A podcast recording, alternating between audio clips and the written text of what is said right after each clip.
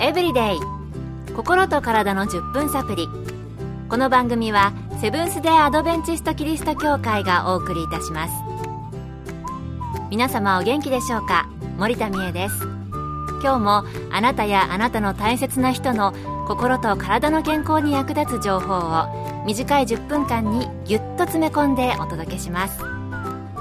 なおこの番組は健康情報番組で医師のアドバイスや治療に変わるものではなくすでに投薬を受けている方病院に通われている方はかかりつけの医師の指導のもとこの番組の情報も参考になさってください。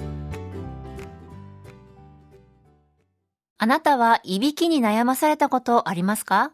それともあなたが悩ます方でしょうか？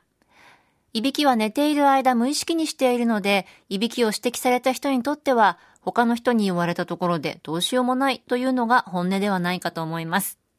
今日のトピックは、そんないびきです。今回はアメリカハワイ州オアフ島のストローブ病院で総合家庭医として働かれているアンディ飯塚先生のお話をお送りします。まずいびきはどのようにして起きるのかという質問ですけれどもそれは空気の通り道が狭くなることによって空気抵抗が大きくなり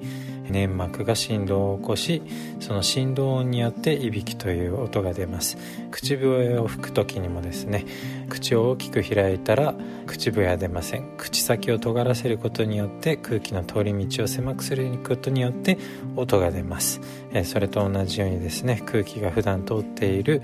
喉のところが狭くなることによって振動が起きていびきという症状が起きます。いびきは空気の通り道が狭くなって起こるということでしたね。口笛の例え、わかりやすいですね。それではこのいびき、うるさいだけでそれを我慢できれば放っておいていいのでしょうか健康に影響はないのでしょうか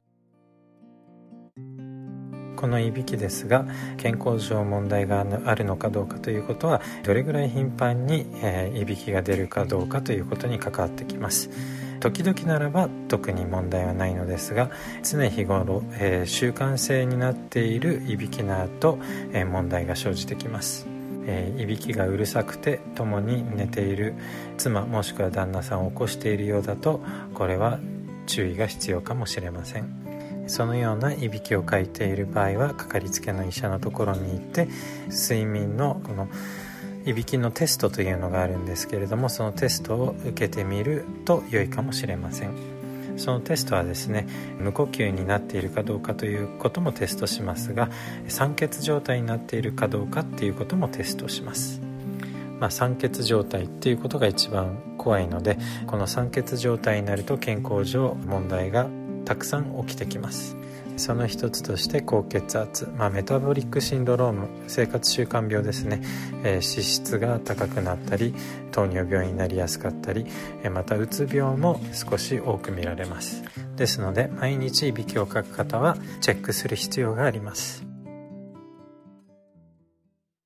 どのくらいいびきをかくか、それが健康に影響するかの目安になりそうですが、いびきを日常的に書く人は、睡眠中に酸欠状態になっている可能性があって、他の人を起こしてしまうくらいのいびきが続くと、これは要注意ということでした。そんな人は一度検査された方が良いかもしれないですね。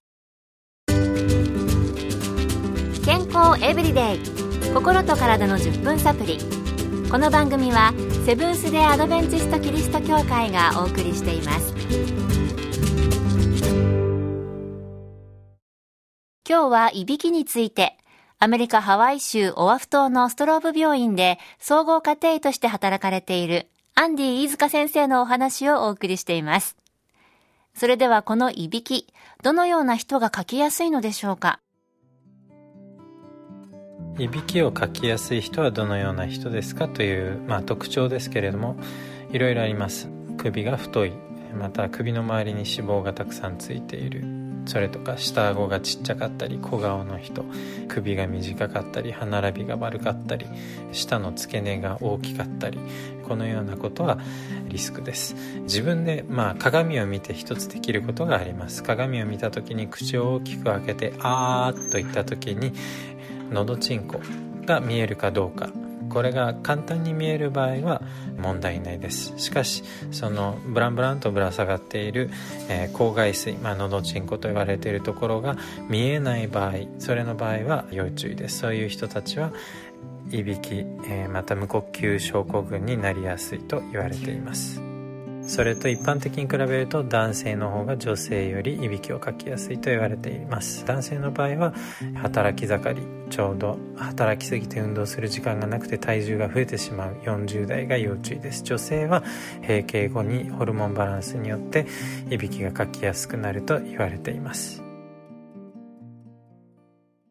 鏡で口の中を見てみると、いびきをかきやすいかどうかわかるということでしたね。ちょっとね、ここに鏡があるので少し見てみたいと思いますが、私は、あー、大丈夫そうですね。思いっきり見えてますけどもね。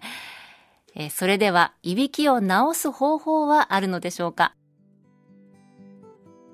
いびきを治す方法としては先ほども言いましたけれども首周りが大きい首周りが太っている脂肪がついているということがリスクになります。なので適正体重を維持することまあ太っている人の場合は体重をダイエットして体重を減らすこと。これが一番の治療になります。またお酒。これはですね筋肉を緩ませる作用があるのでお酒を飲む人寝る前に特にお酒を飲む人はお酒を飲むことをやめると良いと思います。またですね寝る姿勢これ仰向きだと顎が下がり下も下がって空気の通り道を狭めるのでこれ仰向けじゃなくて横向きに寝たりするといびきをかかなくなります。なので抱き枕を使ったりということが効果があると言われています。またですね薬これは睡眠導入剤とかありますけれどもそれもまあ筋肉を緩ませたりするのでこの薬の服用をする時は主治医とよく相談しながら使うことをお勧めします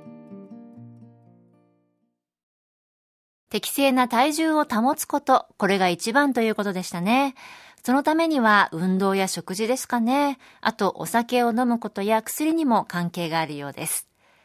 そして寝る姿勢によってもいびきをかきやすい姿勢とそうでない姿勢があるということでした。あなたはいびきをかく方でしょうか？今日の先生のお話をヒントにしていただくと、もしかしたら静寂な夜を過ごせるかもしれないですね。試してみてください。今日の健康エブリデイいかがでしたか？ここでこの番組でもおなじみの東京衛生病院で行われる健康祭のお知らせです5月12日日曜日10時から1時まで荻窪駅近くの東京衛生病院で健康に関する催し満載の健康祭が開催されます。また合わせて10日から12日の3日連続で東京衛生病院の医師による特別講演会が開催されます。時間は10日と11日が午後2時。12日は10時30分からです。会場は隣接するセブンス・デ・アドベンチスト天沼キリスト教会。入場は無料です。詳しくは2019東京衛生病院健康祭で検索。健康エブリデイ。心と体の10分サプリ